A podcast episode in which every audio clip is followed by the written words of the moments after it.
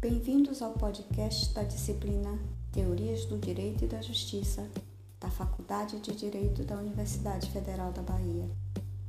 Eu sou Maria Eliane e o nosso estudo de hoje baseia-se no texto Justiça Autossubversiva, Fórmula de Contingência ou de Transcendência do Direito, do jurista alemão Gunther Teubner. O texto foi traduzido por Paula Maria Nasser Cury e publicado pela revista eletrônica do Curso de Direito da PUC Minas Cero, número 4, ano 2011. Gunther Teubner apresenta sua tese central de que a justiça é o ponto cego da distinção direito e sociedade, afirmando que a sociologia do direito não conhece a justiça, pois não há qualquer teoria jurídico-sociológica da justiça Estudos críticos do direito e da cultura que cuidam de revelar a injustiça do direito em relação a questões de gênero, descendência étnica, distribuição de bens e condições culturais de vida, mas se esquivam constantemente da pergunta sobre o que a justiça do direito poderia positivamente significar. Para construir a sua argumentação, o autor remete-se à teoria autopoética de Niklas Luhmann e à teoria da desconstrução de Jacques Derrida, por considerar que essas teorias são impulsos externos que podem contribuir para a mudança conceitual de justiça via reconstrução de sua genealogia e observação de paradoxos decisórios do direito moderno. Teubner vai além dessas teorias para formular uma teoria sobre uma justiça jurídica. Para esta formulação, também analisa criticamente as teorias de justiça dos pensadores John Rawls e Jürgen Habermas, demonstrando as limitações dessas para explicar a justiça jurídica. Para este autor, essas variantes do conceito kantiano de justiça não são mais cabíveis nos dias de hoje. A justiça não pode mais ser fundamentada na universalização da reciprocidade, na busca do consenso e na racionalidade. Esses aspectos devem ser substituídos pelos conceitos de assimetria da justiça jurídica, orientação pelo ambiente ou justiça ecológica e o outro não racional da justiça.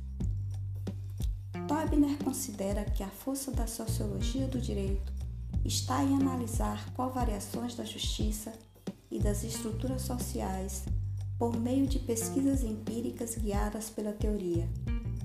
A reentrada de tais análises sociológicas no direito abriu um espaço imaginário para a normatividade da justiça, para além do direito natural e do positivismo.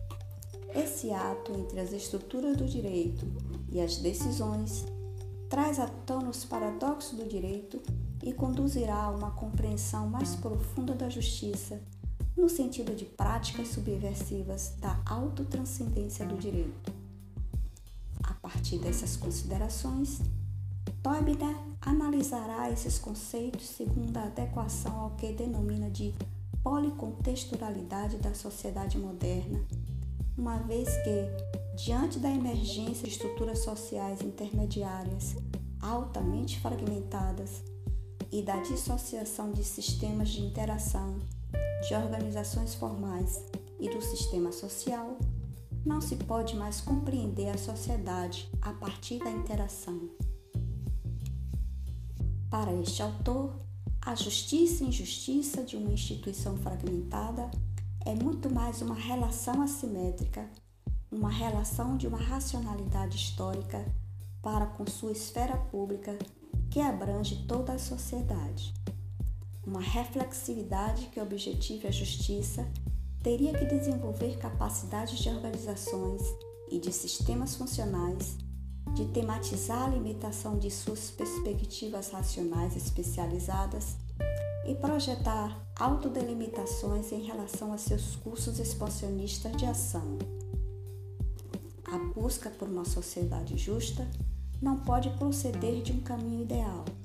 Ela se ramifica em diferentes trilhas. Os mais diferentes conceitos de justiça são desenvolvidos em práticas sociais específicas, sempre motivadas por sua racionalidade e normatividade próprias.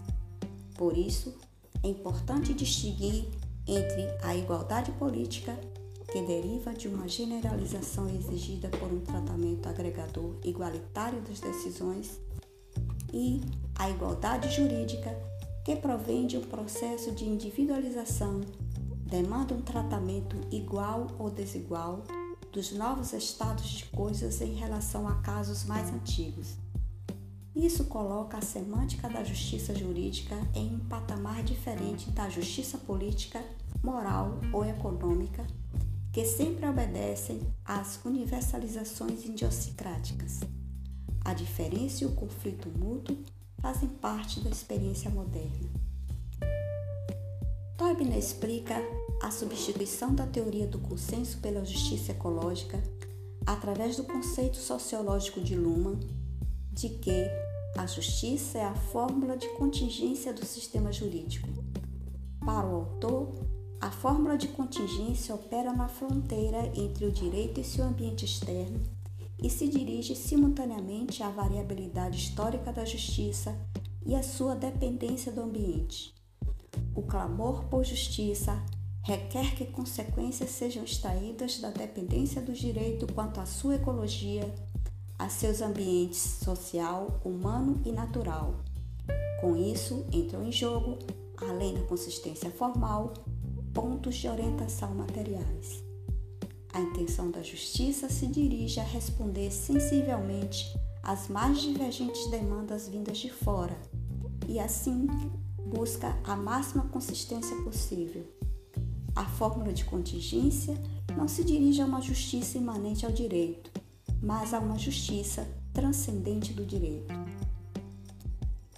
A justiça, enquanto autoobservação jurídica de direito não direito, com o auxílio das diferenciações internas entre autorreferência e heterorreferência, relaciona o direito com seu ambiente social e reivindica sua adequação ecológica.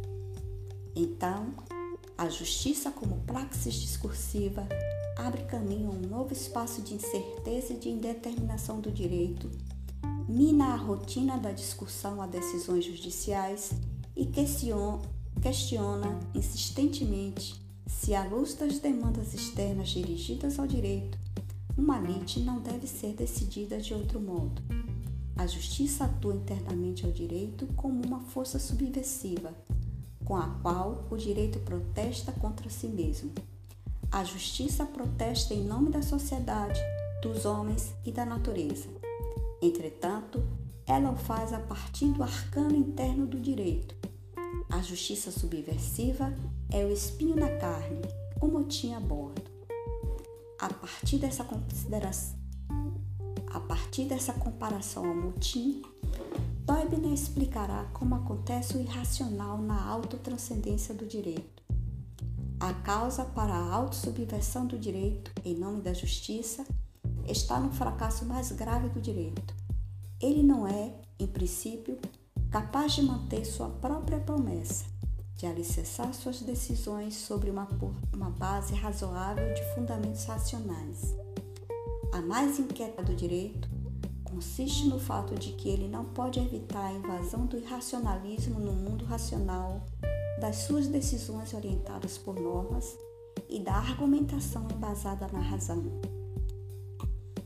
A justiça jurídica deve ser compreendida como a reação do direito à sua própria falência. Aparece como uma dinâmica social estruturada dentro do direito. É um processo obstinado de autodescrição do direito que interrompe, bloqueia, sabota, mina a ininterrupta autorreprodução do sistema jurídico, a recursividade rotinizada das operações jurídicas. Com isso, compele o direito à sua autotranscendência sobre cada sentido, mas, ao mesmo tempo, se coloca de volta à continuidade da produção de novas operações jurídicas e assim se auto-sabota porque gera novas injustiças contra as quais a justiça deve novamente protestar, para então se expor mais uma vez aos aos compelimentos do sistema jurídico continuamente. O autor explica que assim, a justiça como praxis discursiva é uma dinâmica cíclica progressiva da autossubversão, na qual decisões jurídicas positivas são minadas por, por protestos jurídicos pela justiça e vice-versa. A praxis realiza e impossibilita a justiça em uma transformação permanente da imanência à transcendência do direito e de volta à imanência. Mas esse fenômeno não pode ser simplesmente reduzido ao impulso cego pela justiça. Deve ser entendido como uma dinâmica especificamente estruturada, teoreticamente descritível e empiricamente identificável dentro da prática jurídica. Toibner sintetiza as diferenças entre uma prática jurídica da justiça e o impulso cego em quatro limitações. A primeira as aporias da decisão jurídica não são acessíveis ao, ao discurso racional. Por isso, a condição de partida acontecerá na tentativa de superação das aporias do processo jurídico por meio da elevação da reflexividade até a autotranscendência do direito, na qual nem a sociedade, nem as teorias sociais ou uma outra instância externa do direito ditam seus critérios normativos mas no qual realiza o seu próprio processo. Segunda, o direito só pode se autotranscender de forma tal que ele diferencie de si mesmo na reentrada dos ambientes dos quais o conflito jurídico se origina, sociedade, natureza, homem, para então, em relação a essas ecologias promulgadas, estabelecer critérios de justiça ambientalmente adequados.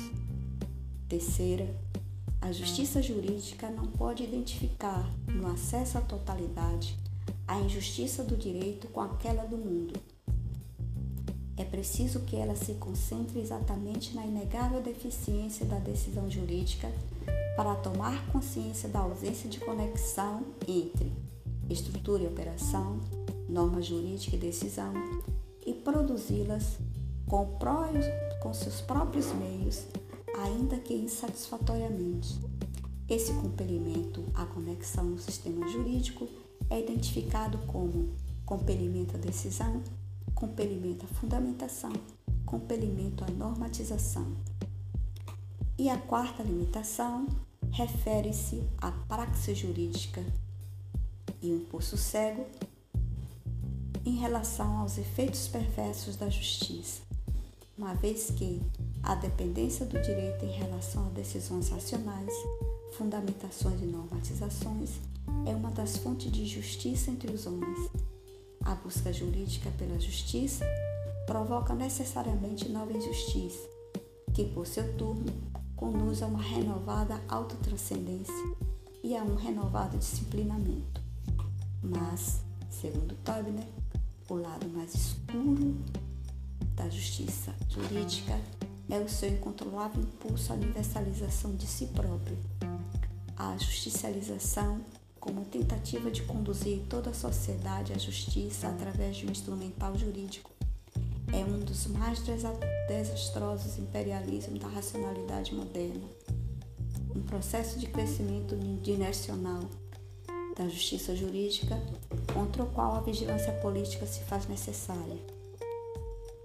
E usando a figura literária do embate entre direito e justiça no cenário da impotência, Michael o buscador totalitário da justiça, do contista Heinrich von Kleist, Wagner destaca que os direitos humanos, como ideal de uma sociedade justa, é o imperialismo hoje difundido de uma justiça jurídica desacorrentada.